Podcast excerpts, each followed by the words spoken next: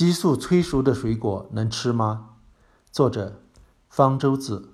吃水果应该尽量选择应季水果，应季水果价格比较便宜，吃起来往往比较甜。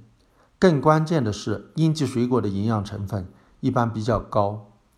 但是这不等于说反季水果就有害处。有些人把反季水果说得非常可怕，说反季水果是用了激素催出来的。吃了以后对身体健康有害。其实，不管是应季水果还是反季水果，现在水果种植都经常要用到很多植物生长激素。有时候是为了多结果，有时候是为了让果实长得大，还有的时候是为了把水果催熟。大家一听说是激素，就觉得很可怕。实际上，植物的生长激素只是对植物生长调节剂的另外一种说法。它虽然叫激素，但跟我们人体里的激素是完全不同的物质。即使你把这些植物的生长激素吃进去，它也不会在体内起到激素的作用。所以根本不用担心会因为吃了植物生长激素就会导致性早熟，会导致人体内分泌功能紊乱，这些都是无稽之谈。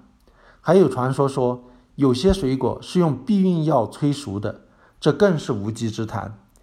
由于植物和动物生理机能的巨大差异，避孕药是不会对植物产生激素的作用的。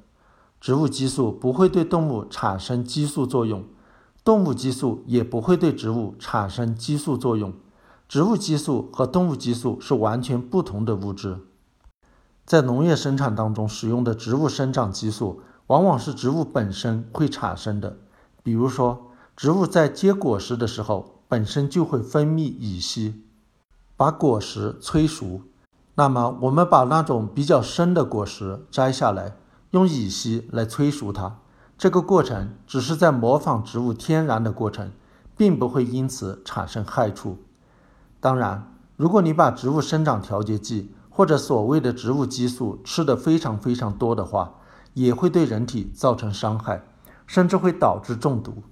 但是大家可以放心，除非你拿着植物生长调节剂直接往嘴里灌，否则的话，你通过吃水果是不会达到对人体有害的那个量的。农业生产中使用的植物生长调节剂是要稀释很多倍再喷洒的，剂量很低，是达不到对人体有害的那个量的。有人也许会问，会不会有人违规超量使用啊？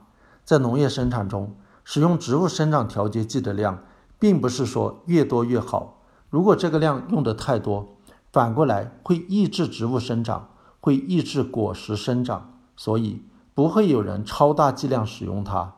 在使用剂量范围内，植物生长调节剂对人体是无害的。对这些用植物生长激素催熟的果实，大家是可以放心吃的。